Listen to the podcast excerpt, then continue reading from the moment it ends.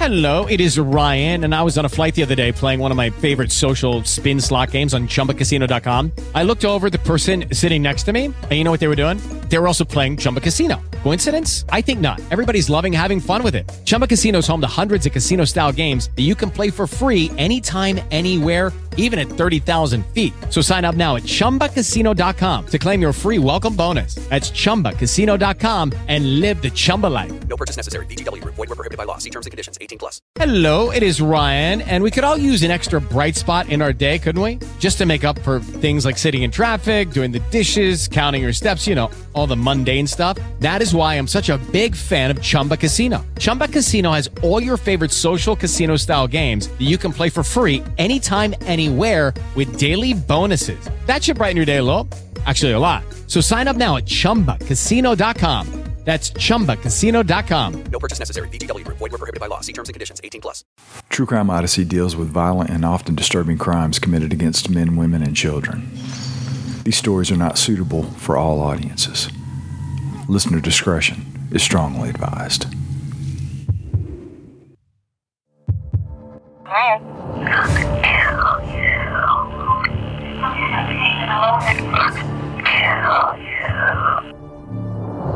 the problem, ma'am?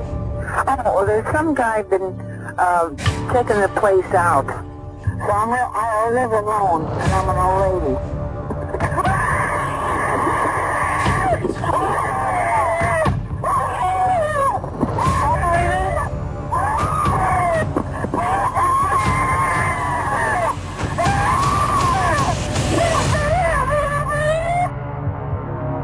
to wake up in the morning and, and realize what I had done and with a clear mind and all my essential moral and ethical feelings intact at that moment.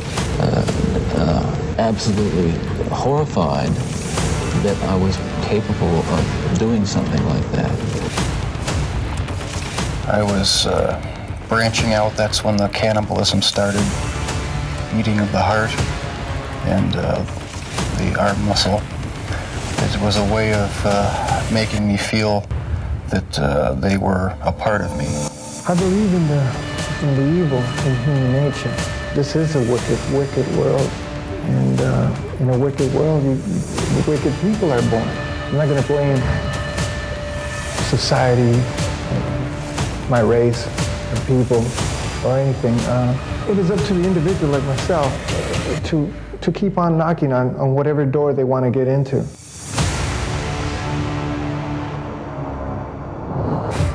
John Wayne Gacy was born on March 17, 1942, at Edgewater Hospital in Chicago, Illinois. He was the second of three children and the only son of his parents, John Stanley Gacy and Marion Elaine Robison. His father was a World War II veteran and worked as an auto repair machinist, while his mother was a homemaker.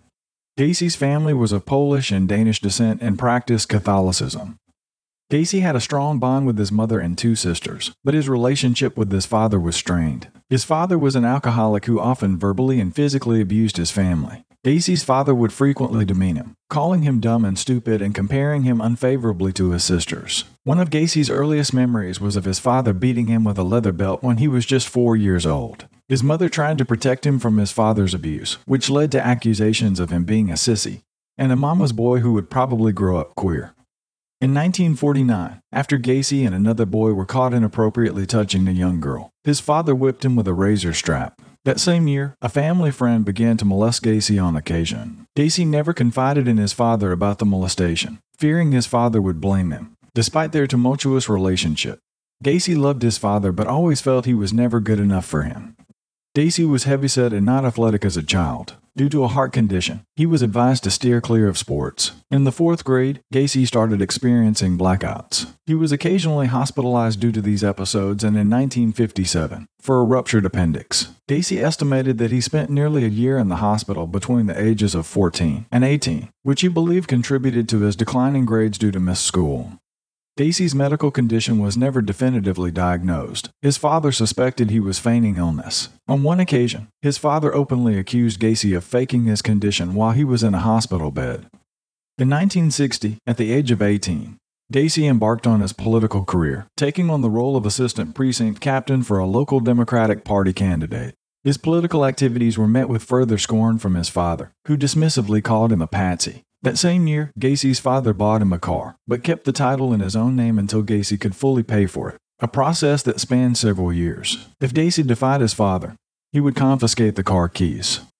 In April 1962, Gacy acquired a spare set of keys. In response, his father removed the distributor cap and kept it for three days. Shortly after his father reinstalled the cap, Gacy left home with $136 to his name and headed to Nevada, with hopes of living with a cousin. Upon arriving in Las Vegas, Gacy initially worked for the city's ambulance service before transitioning to Palm Mortuary. For three months, he served as a mortuary attendant, witnessing embalmings and occasionally acting as a pallbearer. He slept on a cot behind the embalming room and later confessed that one night. He climbed into the coffin of a deceased teenage boy, embracing and caressing the body before being overwhelmed with shock. This incident prompted Gacy to return home.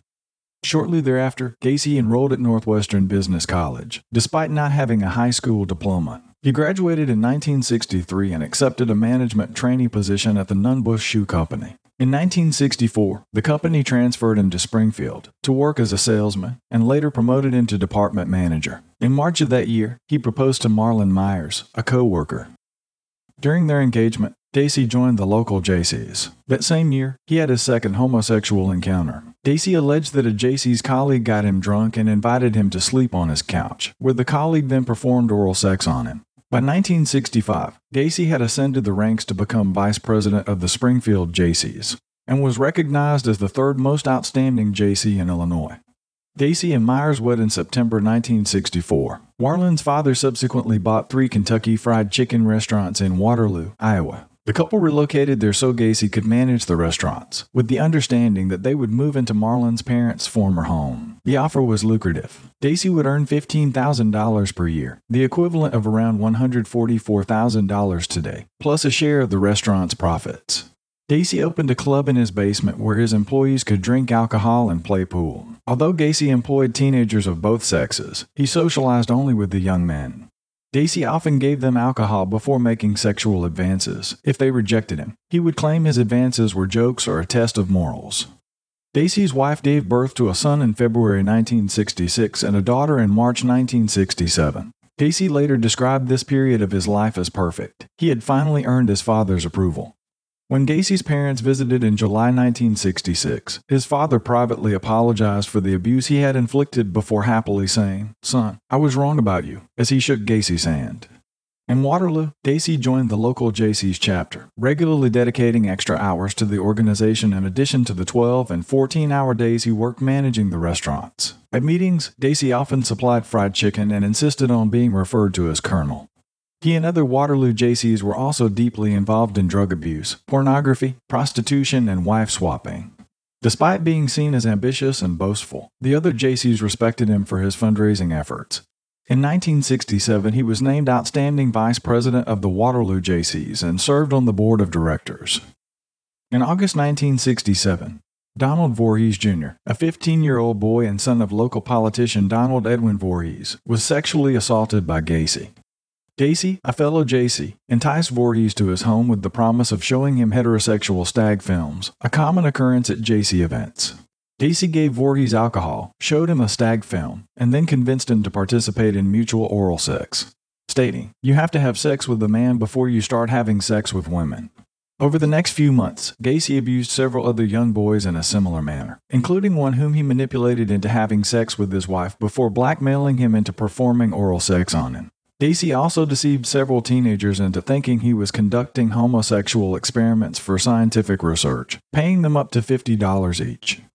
In March 1968, Voorhees revealed to his father that he had been sexually assaulted by Gacy. His father immediately reported this to the police, leading to Gacy's arrest and charges of performing oral sodomy on Voorhees and attempting to assault 16 year old Edward Lynch. Gacy strongly denied the charges and insisted on taking a polygraph test, which indicated deception. Gacy maintained his innocence publicly, claiming the charges were politically motivated due to Voorhees' opposition to Gacy's nomination for president of the Iowa Jaycees. Several Jaycees believed Gacy and supported him. However, on May 10, 1968, Gacy was indicted on the sodomy charge. On August 30, 1968, Gacy offered his employee, 18 year old Russell Schroeder, $300 to physically assault Voorhees to dissuade him from testifying in court. Schroeder lured Voorhees to a secluded park, sprayed mace in his eyes, and then attacked him. Voorhees managed to escape and reported the assault to the police, identifying Schroeder as his attacker. Schroeder was arrested the next day and, after initially denying involvement, confessed to assaulting Voorhees at Gacy's behest.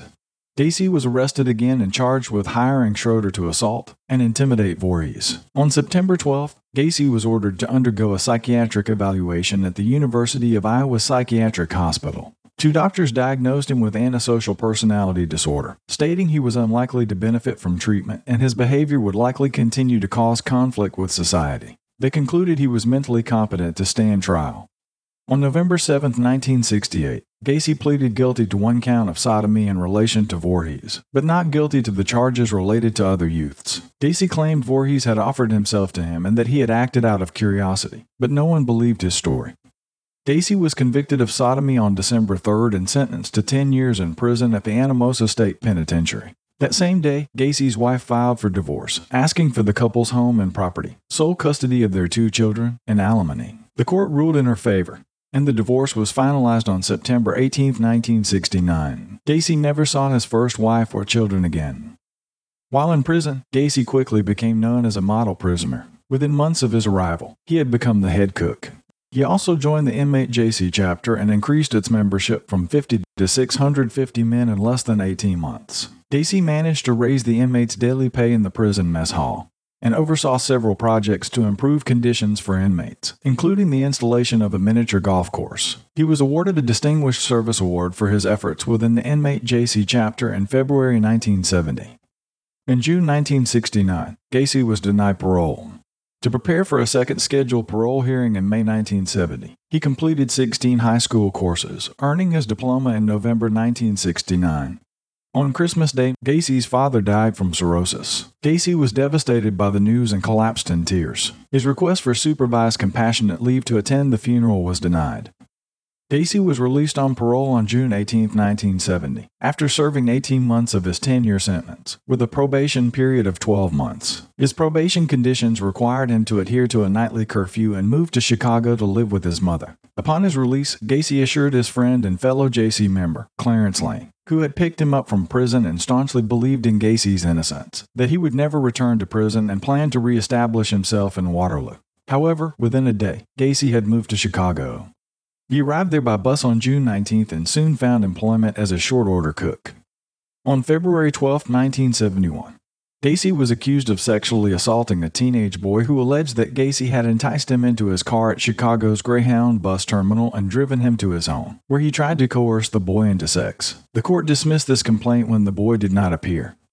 On June 22nd, Gacy was arrested and charged with aggravated sexual battery and reckless conduct, following a complaint from a youth who claimed that Gacy had shown him a sheriff's badge, lured him into his car, and forced him to perform oral sex.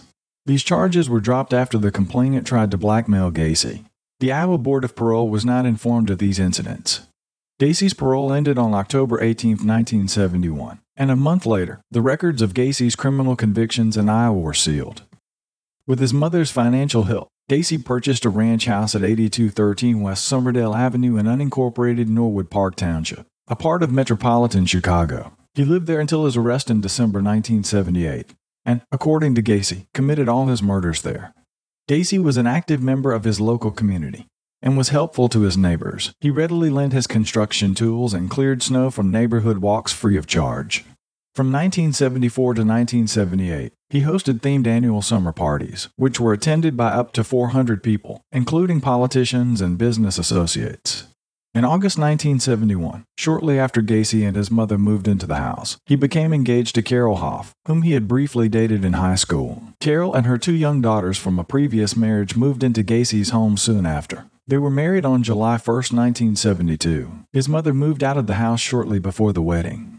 By 1975, Gacy had told his wife that he was bisexual. After the couple had sex on Mother's Day that year, he informed her this would be the last time they would do so. He began spending most evenings away from home, only to return in the early morning with the excuse he had been working late or conducting business meetings. Carol observed Gacy bringing teenage boys into his garage in the early hours and also found gay pornography and men's wallets and identification inside the house. When she confronted Gacy about these items, he informed her angrily that it was none of her business.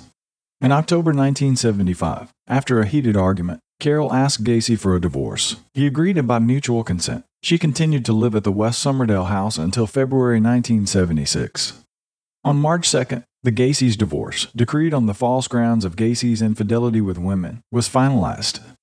In 1971, Gacy established a part time construction business, PDM Contractors. With the approval of his probation officer, Gacy worked evenings on his construction contracts while working as a cook during the day. Initially, he undertook minor repair work, but later expanded to include projects such as interior design, remodeling, and landscaping.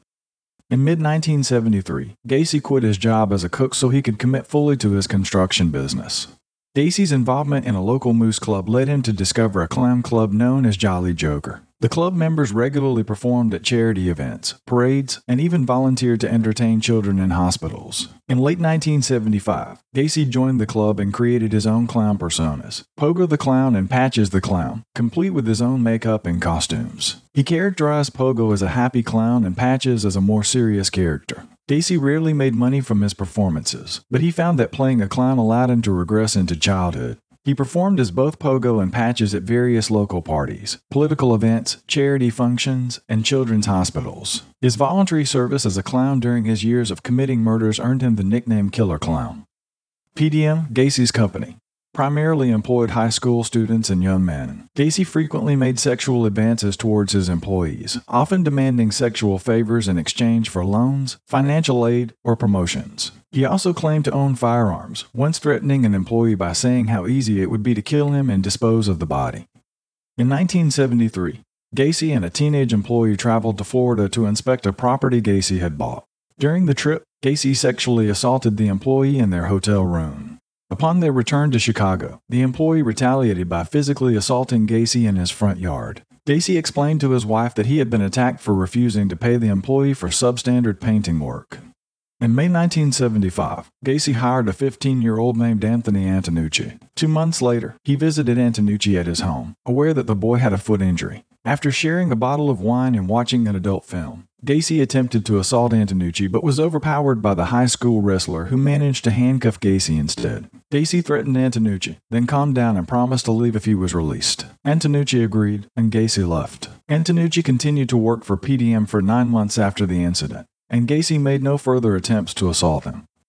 On July 26, 1976, Gacy offered a job to 18 year old David Cram, who started work that same day. On August 21st, Cram moved into Gacy's house. The next day, they celebrated Cram's 19th birthday with drinks, with Gacy dressed as Pogo. Gacy tricked Cram into wearing handcuffs and attempted to assault him, but Cram fought back and escaped. A month later, Gacy tried to assault Cram again, telling him, Dave, you really don't know who I am. Maybe it would be good if you give me what I want. Cram resisted, and Gacy left the room, saying, You ain't no fun. Cram moved out on October 5th and left PDM, although he occasionally worked for Gacy over the next two years. Shortly after, another employee, 18 year old Michael Rossi, moved in. Rossi had been working for PDM since May 23, 1976, and lived with Gacy until April 1977. Rossi sometimes assisted Gacy in his clown performances at business openings, with Gacy as Pogo and Rossi as Patches. By 1975, PDM was expanding rapidly and Gacy was working up to 16 hours per day. In March 1977, he became a supervisor for PE Systems, a firm specializing in the remodeling of drugstores. Between PE Systems and PDM, Gacy worked on up to four projects at a time and frequently traveled to other states. Despite his success, those who knew Gacy considered him ambitious and eager to make money. He often undercut his competition by employing high school students and young men, whom he paid a low wage. Gacy's business and community reputation were marred by his increasing involvement with young boys. He would often move them into his home or his car under the pretense of offering them work with his construction company. Once they were in his control, Gacy would sexually assault them, and in many cases, murder them. Gacy began his political career in the local Democratic Party, initially volunteering his employees to clean the party headquarters for free. His efforts were recognized with an invitation to join the Norwood Park Township Street Lighting Committee, eventually earning him the title of precinct captain. In 1975, Gacy was named director of Chicago's annual Polish Constitution Day Parade. His involvement with the parade, which he oversaw until 1978, led to a meeting and photo opportunity with First Lady Rosalynn Carter. Gacy wore an S pin, signifying special clearance, during the encounter. This incident later caused embarrassment for the United States Secret Service. Gacy was responsible for the murder of at least 33 young men and boys, with 26 of them buried in the crawl space of his home. His victims ranged from acquaintances to random individuals he lured from Chicago's Greyhound bus station, Bughouse Square, or the streets with the promise of employment at PDM, drinks, drugs, or money for sex. Some victims were forcibly abducted, while others were deceived into thinking Gacy, who often carried a sheriff's badge and drove a black Oldsmobile with spotlights, was a police officer. Gacy typically targeted solitary victims, although he occasionally killed two individuals in one night, which he referred to as doubles. Once inside Gacy's home, he would typically gain the trust of a young man through alcohol, drugs, or other means. He would then introduce a pair of handcuffs under the guise of a magic trick or clown routine. He would initially cuff his own hands behind his back, then secretly free himself with the hidden key before offering to show his intended victim the trick. Once his victim was restrained, Gacy would proceed with sexual assault and torture.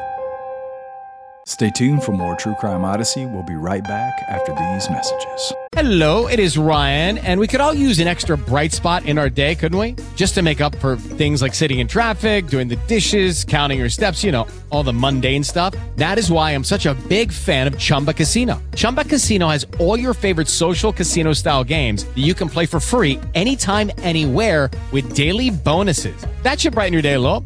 Actually, a lot. So sign up now at chumbacasino.com. That's chumbacasino.com. No purchase necessary. VGW Group. Void were prohibited by law. See terms and conditions. 18 plus.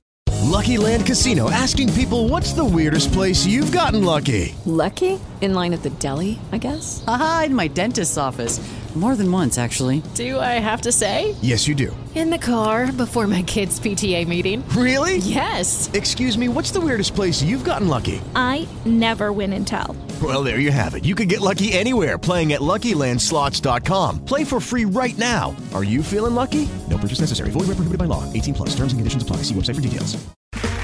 Okay, round two. Name something that's not boring. A laundry? Ooh, a book club. Computer solitaire, huh? Ah, oh, sorry. We were looking for Chumba Casino.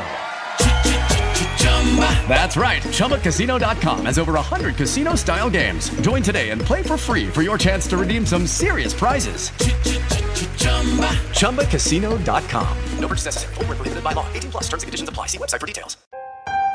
His methods of torture included burning with cigars, forcing his captive to act like a horse while he sat on their back and pulled on makeshift reins around their necks, and violating them with foreign objects such as dildos and prescription bottles after he had sexually assaulted them.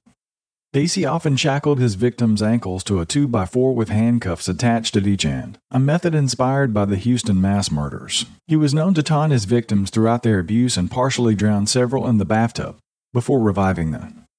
Gacy typically killed his victims by tightening a rope tourniquet around their neck with a hammer handle, a method he referred to as the rope trick. He would often tell his victim, This is the last trick. Sometimes, the victim would convulse for an hour or two before dying, while others died from asphyxiation due to gags stuffed deep in their throats. Except for his last two victims, all were killed between 3 and 6 in the morning.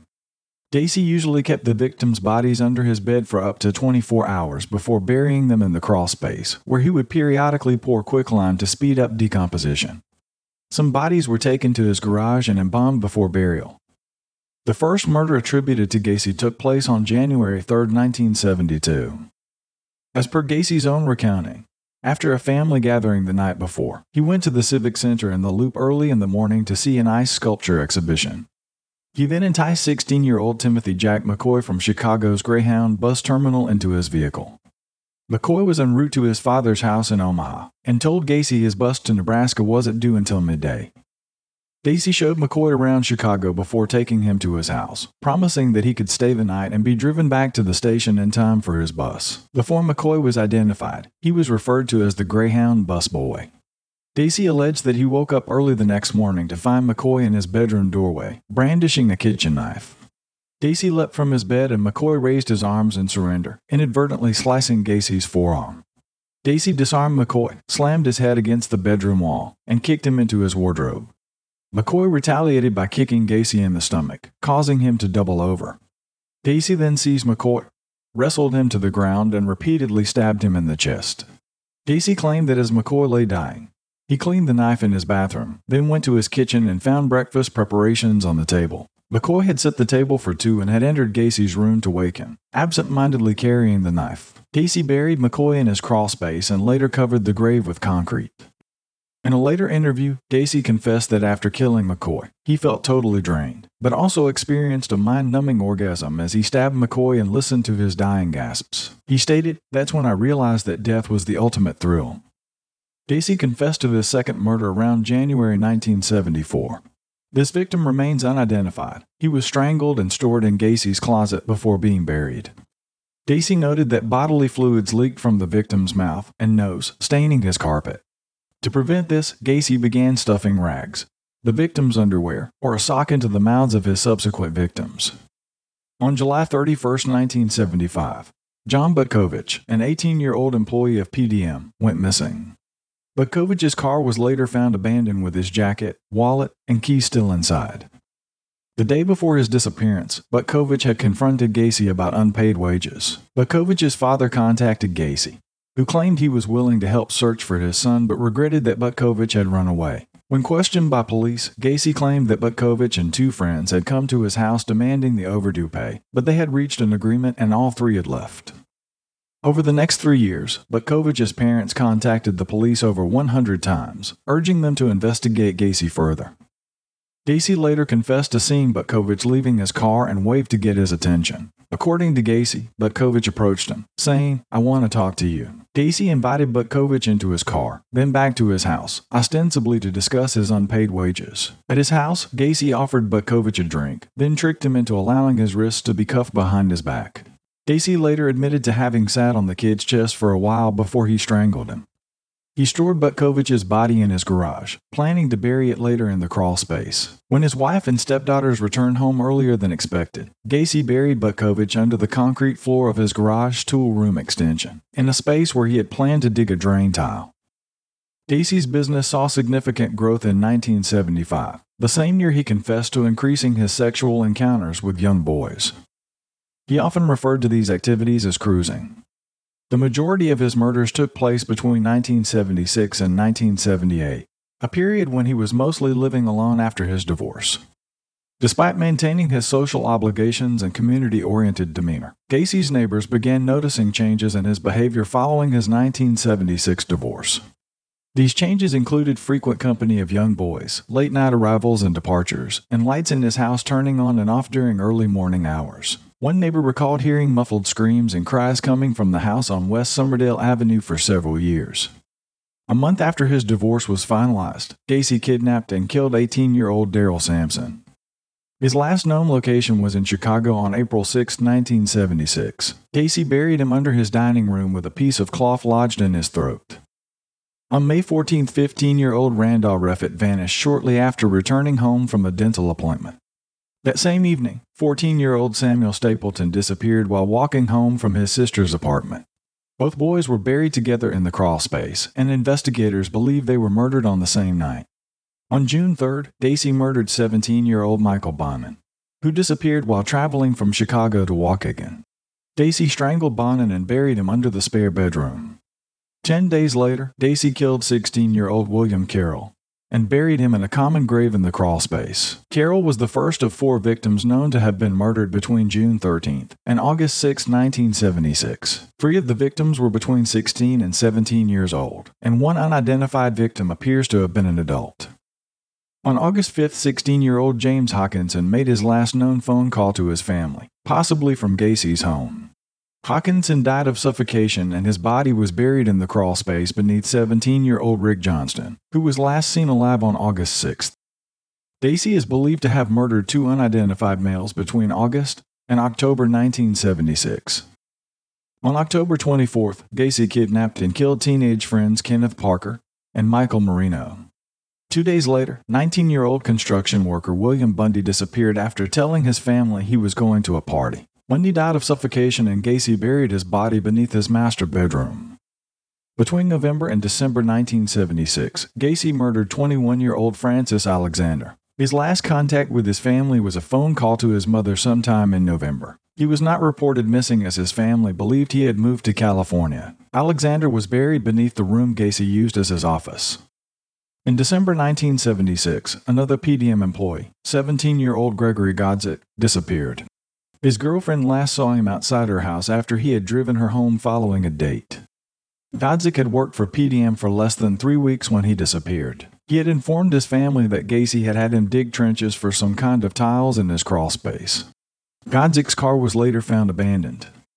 His parents and older sister contacted Gacy about Godzik's disappearance. Gacy claimed that Godzik had expressed a wish to run away from home. He also claimed to have received an answering machine message from Godzik shortly after he had disappeared. When asked if he could play the message for Godzik's parents, Gacy said he had erased it. On January 20, 1977, Gacy lured 19 year old John Szyc to his house on the pretext of buying his Plymouth satellite. He later confessed to strangling Szyc in his spare bedroom, claiming Rossi was asleep in the house the following morning. Gacy later sold the car to Rossi for $300. Two months later, on March 15, 20 year old John Prestage disappeared. Prestage was last seen leaving a near Northside restaurant. He was buried in the crawl space above the body of Francis Alexander. Shortly before his disappearance, Prestage had told his family that he had found work in the construction industry and was due to start a job in the suburbs. His family reported him missing after he failed to contact them or return home. On April 22, 1977, Gacy killed 18 year old Matthew Bowman, who was last seen outside a restaurant in his hometown of Crystal Lake. Bowman's body was found in the crawl space beneath Gacy's home. In July 1977, Gacy murdered 19 year old Robert Gilroy, the son of a Chicago police sergeant. Gilroy was last seen alive on September 15th, and his body was later found in the crawl space. In September, Gacy killed 20 year old Russell Nelson, a construction worker from Minnesota who was visiting his brother in Chicago. Nelson was last seen outside a Chicago bar on October 17th. His body was later found in the crawl space. In October, Gacy murdered 21 year old Robert Winch, a Marine who was last seen alive on November 10th. In November, Gacy killed 16 year old Tommy Boling, who was last seen alive on November 18th.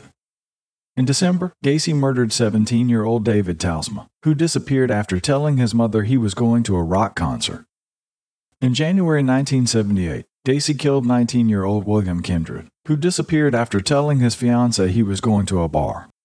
In March, Gacy murdered 26 year old Timothy O'Rourke, who was last seen alive on June 16th.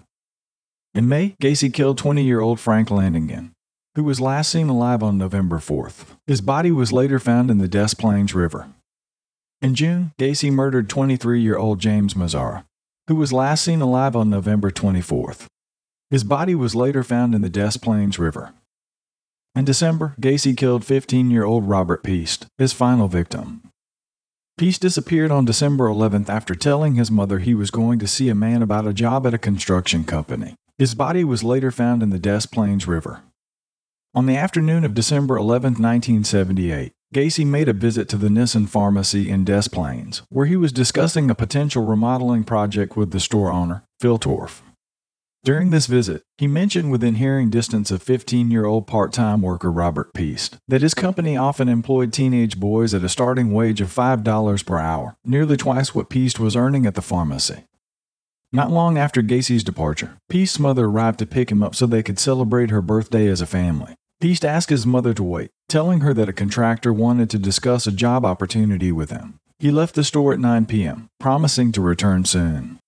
Tragically, Piest was killed shortly after 10 p.m. at Gacy's residence. Gacy later confessed that he had offered Piest a soft drink at his home before asking him if there was anything he wouldn't do for the right price. Piest responded that he didn't mind hard work, to which Gacy replied that good money could be made by hustling. Piest was skeptical, and Gacy tricked him into putting on handcuffs. Gacy's accounts of the events that followed varied, but in one of his initial statements, he claimed that Piest didn't resist as he undressed him. He also stated that Piest was crying and scared as he put a rope around his neck. Gacy admitted to receiving a phone call from a business associate while Piest was dying. When Piest didn't return, his family reported him missing to the Des Plaines police. Torf identified Gacy as the contractor Piest had likely left with. Lieutenant Joseph Kozenczak, whose son attended the same high school as Piest, decided to investigate Gacy further. A background check revealed that Gacy had a pending battery charge in Chicago and had previously served time in Iowa for the sodomy of a 15 year old boy. The following evening, Kozenczak and two other officers visited Gacy at his home. Gacy claimed he had asked a young employee at the pharmacy, whom he thought was Piest, about any remodeling materials behind the store. He was adamant that he had not offered Piest a job and had only returned to the pharmacy shortly after 8 p.m. because he had forgotten his appointment book. Gacy promised to come to the police station later that evening to give a statement, but said he couldn't do so at that moment because his uncle had just passed away. When asked how soon he could come to the station, he responded, You guys are very rude. Don't you have any respect for the dead? At 3:20 that morning, Gacy arrived at the police station covered in mud, claiming he had been in a car accident. Later that day, he returned to the station and denied any involvement in Piest's disappearance, repeating that he had not offered him a job. Gacy insisted that he had returned to the pharmacy because Torf had called in to tell him he had left his appointment book there. However, detectives had already spoken to Torf, who denied making such a call. At the detective's request, Gacy wrote a statement detailing his activities on December 11. Suspecting that Gacy might be holding Piest at his home, Des Plaines police obtained a search warrant on December 13th. The search turned up several suspicious items, including police badges, a starter pistol, a syringe and hypodermic needle, handcuffs, books on homosexuality, pornographic films, amyl nitrite capsules, a large dildo, a 2x4 with holes drilled into each end, bottles of Valium and atropine, several driver's licenses, a blue hooded parka, and underwear too small for Gacy. They also found a class ring with the initials JAS. Despite the suspicious items found, there was no sign of Piest at Gacy's home. However, the police were now convinced that Gacy was involved in Piest's disappearance and possibly other crimes. They began surveillance on Gacy while they continued their investigation. Meanwhile, the police traced the class ring to John Allen Szyc, a 19 year old who had disappeared in January 1977. Szyc's car had been sold to another teenager by Gacy, who claimed Szyc had sold him the car before leaving town. This discovery led the police to believe that Gacy might be involved in other disappearances. On December 15th, Gacy invited the surveillance detectives into his home. While inside, the detectives noticed a smell that they associated with corpses, coming from a heating duct. They also noticed that Gacy's floor had been recently installed, which was suspicious given the winter weather. The Des Plaines police seized Gacy's Oldsmobile along with other vehicles used for PDM work. Officers Mike Albrecht, David Hachmeister, Ronald Robinson, and Robert Schultz kept a close watch on Gacy during the ongoing investigation. The next day, they received a call from Michael Rossi, who informed them about the disappearance of Gregory Godzik and the earlier drowning of another PDM employee, Charles Hattula, in an Illinois river. On December 15th, investigators learned more about Gacy's battery charge from the victim, Jeffrey Rignall, who claimed that Gacy had tricked him into his car, chloroformed, raped, and tortured him before leaving him in Lincoln Park. They also learned about the disappearance of John Butkovich from Gacy's ex wife and traced a class ring to John Allen Szyc. Szyc's mother revealed that several items from her son's apartment, including a Motorola TV set, were missing. By December 16th, Gacy was becoming friendly with the surveillance detectives, often inviting them for meals and drinks. He consistently denied any involvement in Piest's disappearance and accused the officers of harassment due to his political connections or drug use. He even taunted them by breaking traffic laws and managed to lose them several times. That afternoon, Cram agreed to a police interview, revealing that Gacy had once given him a watch, claiming it was from a deceased person. On December 17th, Rossi was formally interviewed and revealed that Gacy had sold him Szyc's car, claiming Szyc needed money to move to California. Further examination of Gacy's Oldsmobile revealed fibers suspected to be human hair. That evening, search dogs indicated that Piest's body had been in Gacy's car. Gacy invited detectives Albrecht and Hachmeister for a meal that evening. The next morning, he invited them for breakfast, ominously stating, You know, clowns can get away with murder. By December 18th, Gacy was showing signs of stress from the constant surveillance. He visited his lawyer's office to prepare a $750,000 civil suit against the Des Plaines police, demanding an end to their surveillance. The same day, a photo receipt found in Gacy's kitchen was traced to Kimberly Byers, a colleague of Piest at Nisson Pharmacy. She stated that she had borrowed Piest's coat and placed the receipt in the pocket before returning it to them. That evening, Rossi was interviewed again and was more cooperative. He revealed that he had spread lime in Gacy's crawl space at Gacy's request in the summer of 1977. On December 19th, investigators started gathering evidence for a second search warrant for Gacy's house. The same day, Gacy's lawyers filed the civil suit against the Des Plaines police. During another visit to Gacy's house, Officer Schultz noticed a smell he suspected to be rotting corpses coming from a heating duct. On December 20th, both Cram and Rossi were interviewed. Rossi suggested that Gacy might have hidden Piest's body in the crawlspace. Cram revealed Gacy's attempt to rape him in 1976 and his strange behavior after seeing a clot of mud on his carpet.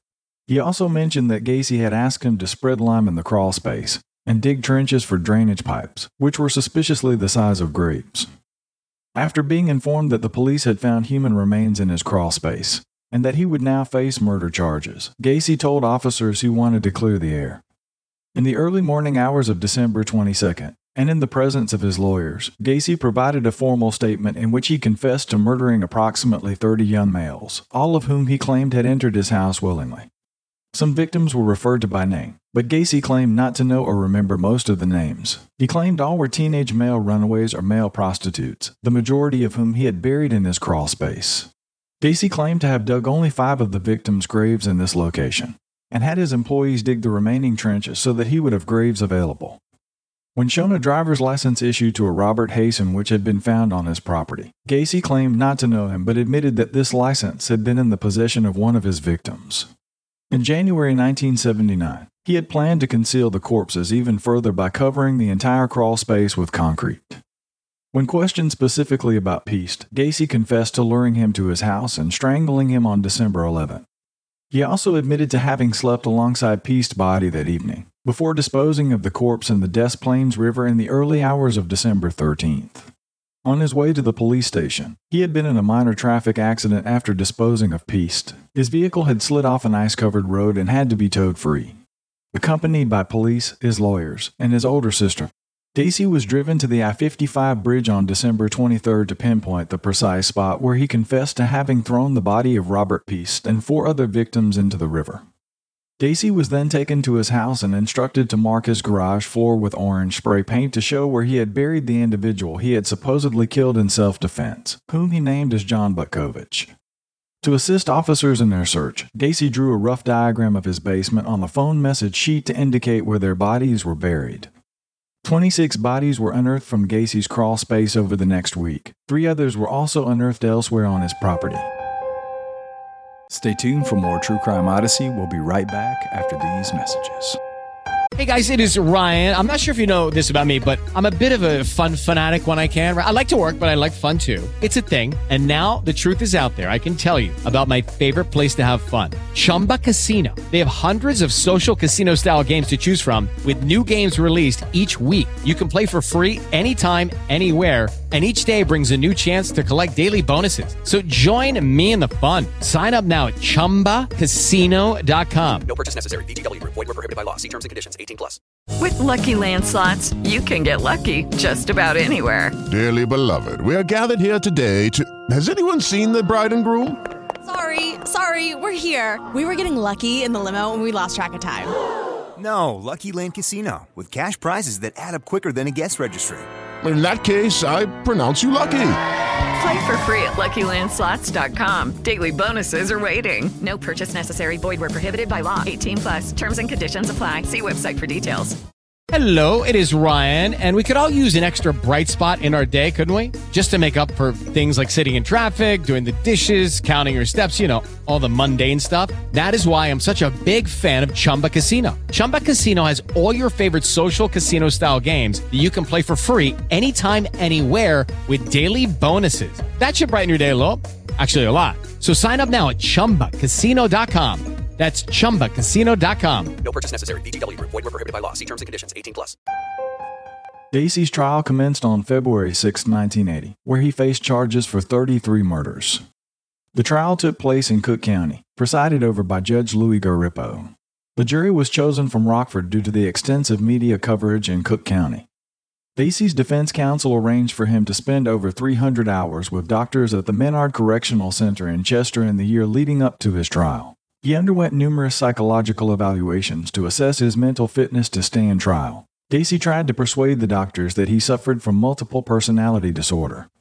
He claimed to have four distinct personalities a hard-working contractor, a clown, a politically active individual, and a policeman named Jack Hanley, whom he referred to as Bad Jack.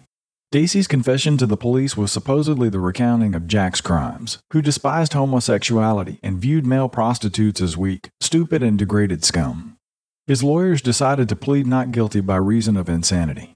In his opening statement, Robert Motta, one of Gacy's defense attorneys, stated The insanity defense is often seen as a last resort, an escape. But the defense of insanity is valid, and it is the only defense we could use here, because that is where the truth lies. Because if Gacy's normal, then our understanding of normality is completely skewed. The defense portrayed Gacy as a Jekyll and Hyde figure, bringing forth several psychiatric experts who had examined Gacy. Three psychiatric experts at Gacy's trial testified that he was a paranoid schizophrenic with multiple personalities. The prosecution argued that Gacy was sane and fully aware of his actions. They brought forward several witnesses to testify to Gacy's premeditation and his efforts to avoid detection. These witnesses disputed the defense's claims of multiple personalities and insanity. Cram and Rossi testified that Gacy had instructed them to dig drainage trenches and spread lime bags in his crawl space. They both stated that Gacy would periodically check the crawl space to ensure they and other employees did not deviate from the specific locations he had marked. On February 18th, Robert Stein testified that all the bodies found on Gacy's property were significantly decomposed and putrefied, skeletalized remains, and that of all the autopsies he performed, 13 victims had died of asphyxiation, 6 of ligature strangulation, 1 of multiple stab wounds to the chest, and 10 in undetermined ways. When Gacy's defense team suggested that all 33 deaths were caused by accidental erotic asphyxia, Stein dismissed this as highly unlikely. Jeffrey Rignall testified for the defense on February 21st. Rignall broke down several times while describing Gacy's torture of him in March 1978. During specific cross examination relating to the torture, Rignall vomited and was excused from further testimony. On February 29th, Donald Voorhees testified about his experience with Gacy and his assault at Gacy's command. Voorhees struggled to testify but briefly attempted to do so before being asked to step down. Robert Donnelly testified the following week, recounting his ordeal with Gacy in December 1977. Donnelly was visibly shaken as he recalled the abuse. During the fifth week of the trial, Gacy wrote a personal letter to Judge Garippo requesting a mistrial for various reasons, including his disapproval of his lawyer's insanity plea, his lawyer's refusal to let him testify, his defense not calling enough medical witnesses, and his belief that the police were lying about verbal statements he had allegedly made to detectives after his arrest, which he claimed were self serving for the prosecution. Judge Garippo responded to Gacy's letter by informing him that both counsels had not been denied the opportunity or funds to summon expert witnesses to testify, and that, under the law, he had the choice whether he wished to testify and was free to indicate as much to the judge. March 11th marked the beginning of the final arguments presented by both the prosecution and defense attorneys. Terry Sullivan, the prosecuting attorney, meticulously detailed John Gacy's history of abusing young individuals, highlighting his cunning efforts to evade detection. Sullivan painted a haunting picture of Gacy's surviving victims, Voorhees and Donnelly, referring to them as living dead. With conviction, Sullivan labeled Gacy as the worst of all murderers, emphasizing the immense human devastation he had caused. He expressed his fear of how close Gacy came to escaping justice entirely. Following the state's four hour closing, Sam Amirante, counsel for the defense, took the floor. Amirante accused Sullivan of neglecting to address the evidence in his closing argument and deliberately fueling hatred towards his client. He sought to portray Gacy as a man driven by uncontrollable compulsions, arguing that the state had not met the burden of proving Gacy's sanity beyond a reasonable doubt. Amirante implored the jury to set aside any prejudice they may hold against Gacy and instead deliver a verdict of not guilty by reason of insanity. He emphasized that Gacy posed a danger to both himself and others, suggesting that studying his psychology and behavior would be valuable to the field of science. On the morning of March 12th, William Kunkel continued the prosecution's argument.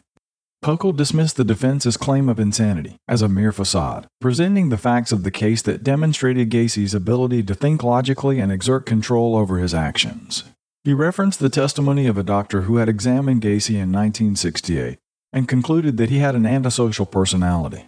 Kunkel asserted that if the recommendations of this doctor had been heeded, Gacy would not have been released. As he concluded his argument, Kunkel removed photos of Gacy's 22 identified victims from a display board, urging the jury to prioritize justice over sympathy. After deliberating for one hour and 50 minutes, the jury delivered a verdict of guilty on all 33 charges of murder. Additionally, Gacy was found guilty of sexual assault and taking indecent liberties with a child in relation to Robert Piest. This conviction marked the highest number of murders for which any person had been found guilty. During the sentencing phase of the trial, the jury deliberated for over two hours before sentencing Gacy to death for each murder committed after the implementation of the Illinois statute on capital punishment in June 1977. Gacy's execution was scheduled for June 2, 1980. Following his sentencing, Gacy was transferred to the Menard Correctional Center, where he spent 14 years on death row. Confined to his prison cell, Gacy discovered a newfound passion for painting. His artwork drew inspiration from a variety of sources. Gacy's paintings gained recognition and were showcased in exhibitions and sold at auctions. Prior to his trial, Gacy reached out to journalist Russ Ewing, granting him numerous interviews between 1979 and 1981. Ewing later collaborated with author Tim Cahill to publish the book Buried Dreams. The information Gacy shared with Ewing about his first murder played a crucial role in identifying his initial victim. On February 15, 1983, Gacy was attacked by fellow death row inmate Henry Brisbon, also known as the I 57 killer, who stabbed him in the arm with a sharpened wire. Gacy received medical treatment in the prison hospital.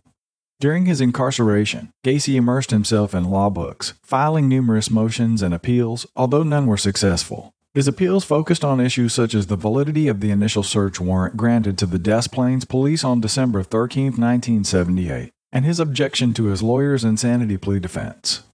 Gacy claimed that while he had some knowledge of five of the murders, the other 28 were committed by employees who had access to his house while he was away on business trips. In mid 1984, the Supreme Court of Illinois upheld Gacy's conviction and ordered his execution by lethal injection on November 14.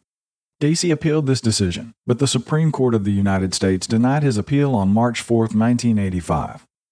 The following year, Gacy filed another post conviction petition, seeking a new trial. His defense lawyer at the time, Richard Kling, argued that Gacy had received an effective legal counsel during his 1980 trial. However, this petition was dismissed on September 11, 1986. Gacy continued to appeal the 1985 decision for his execution. On September 29, 1988, the Illinois Supreme Court upheld his conviction and set a new execution date for January 11, 1989. After the Supreme Court denied Gacy's final appeal in October 1993, the Illinois Supreme Court officially scheduled his execution for May 10, 1994. On the morning of May 9, 1994, Gacy was transferred to Stateville Correctional Center in preparation for his execution. Later that day, he was granted a private picnic on the prison grounds with his family. As his last meal, Gacy requested a bucket of KFC, a dozen fried shrimp, French fries, fresh strawberries, and a Diet Coke. In the evening, he received the last rites from a Catholic priest before being escorted to the Stateville execution chamber. As the hours ticked away before Gacy's execution, a crowd of over 1,000 people gathered outside the correctional center. The majority voiced their support for the execution, while a small group of anti death penalty protesters also made their presence known. Some of those in favor of the execution wore t shirts referencing Gacy's past as a clown, with satirical slogans like No Tears for the Clown. Before the execution commenced, there was an unexpected complication. The chemicals used for the execution solidified, causing a blockage in the IV tube. The execution team swiftly replaced the clogged tube, and the process resumed. The entire procedure lasted 18 minutes. Anesthesiologists attributed the problem to the inexperience of prison officials in conducting executions. This incident prompted Illinois to adopt an alternative method of lethal injection. One of the prosecutors from Gacy's trial, William Kunkel, remarked, He got a much easier death than any of his victims. Published reports described Gacy as a diagnosed psychopath who showed no remorse for his heinous crimes. In his final statement to his lawyer, he asserted that his execution would not compensate for the loss of others and accused the state of murdering him. Reportedly, Gacy's last spoken words were kiss my ass. However, prosecutor William Kunkel clarified in 2020 that these words were directed at a prison official and were not part of any official statement prior to Gacy's execution. After Gacy's death was confirmed at 12:58 a.m. on May 10, 1994, his brain was removed and given to Helen Morrison, a defense witness at his trial. Morrison, who had interviewed Gacy and other serial killers, aimed to identify common personality traits among violent sociopaths. Gacy's body was subsequently cremated. Even after his death, questions remained about Gacy and his heinous crimes. Upon his arrest, Gacy wasted no time in informing investigators that he had not acted alone in several of the murders. He expressed concern about the arrest of his associates and when questioned about their involvement, he admitted they had participated directly. Gacy specifically implicated Cram and Rossi in multiple murders. This revelation led some defense attorneys and investigators to believe that there was overwhelming evidence suggesting Gacy had worked with an accomplice. In the 1980s, Gacy disclosed to FBI profiler Robert Ressler that two or three employees from PDM had assisted him in committing several murders. Ressler, convinced that there were still unanswered questions surrounding the case, believed that Gacy had killed more than the reported 33 victims and that these crimes extended beyond state lines. However, Gacy neither confirmed nor denied Ressler's suspicions. Jeffrey Rignall, a victim who had suffered assault and torture at the hands of Gacy, recalled seeing a young man with brown hair witnessing his abuse during the ordeal. Rignall also claimed to have seen a light turning on in another part of the house, further suggesting the presence of others involved. Just days before his arrest, Gacy was observed meeting with two employees, Michael Rossi and Ed Hefner, at a bar. Anxious and speaking in hushed tones, Gacy warned them not to disappoint him, emphasizing their indebtedness to him. Overheard snippets of their conversation hinted at the burial of five individuals, raising suspicions about their involvement. During interviews from death row, Gacy mentioned that three PDM employees, including Cram and Rossi, were considered suspects in the murders. He alleged that they possessed keys to his house. Another name that surfaced was Philip Paske, a former employee closely associated with John Norman, who operated a sex trafficking ring known as the Delta Project. The proximity of Norman's residence to where two victims were last seen alive fueled speculation about Gacy's potential connection to this trafficking ring. Gacy also claimed that he was not in Chicago when 16 of the identified victims disappeared. In 2012, travel records emerged suggesting that he had been in another state during three of the murders, implying the involvement of one or more accomplices. Investigators took note of Robert Young, the companion of victim Russell Nelson, who gave conflicting accounts of Nelson's disappearance. Young filed a missing persons report and later attempted to extort money from Nelson's parents for a search. When Nelson's brothers arrived in Chicago to search for him, Young offered them employment at PDM. However, Young was never called to testify at Gacy's trial, leaving unanswered questions about his potential involvement.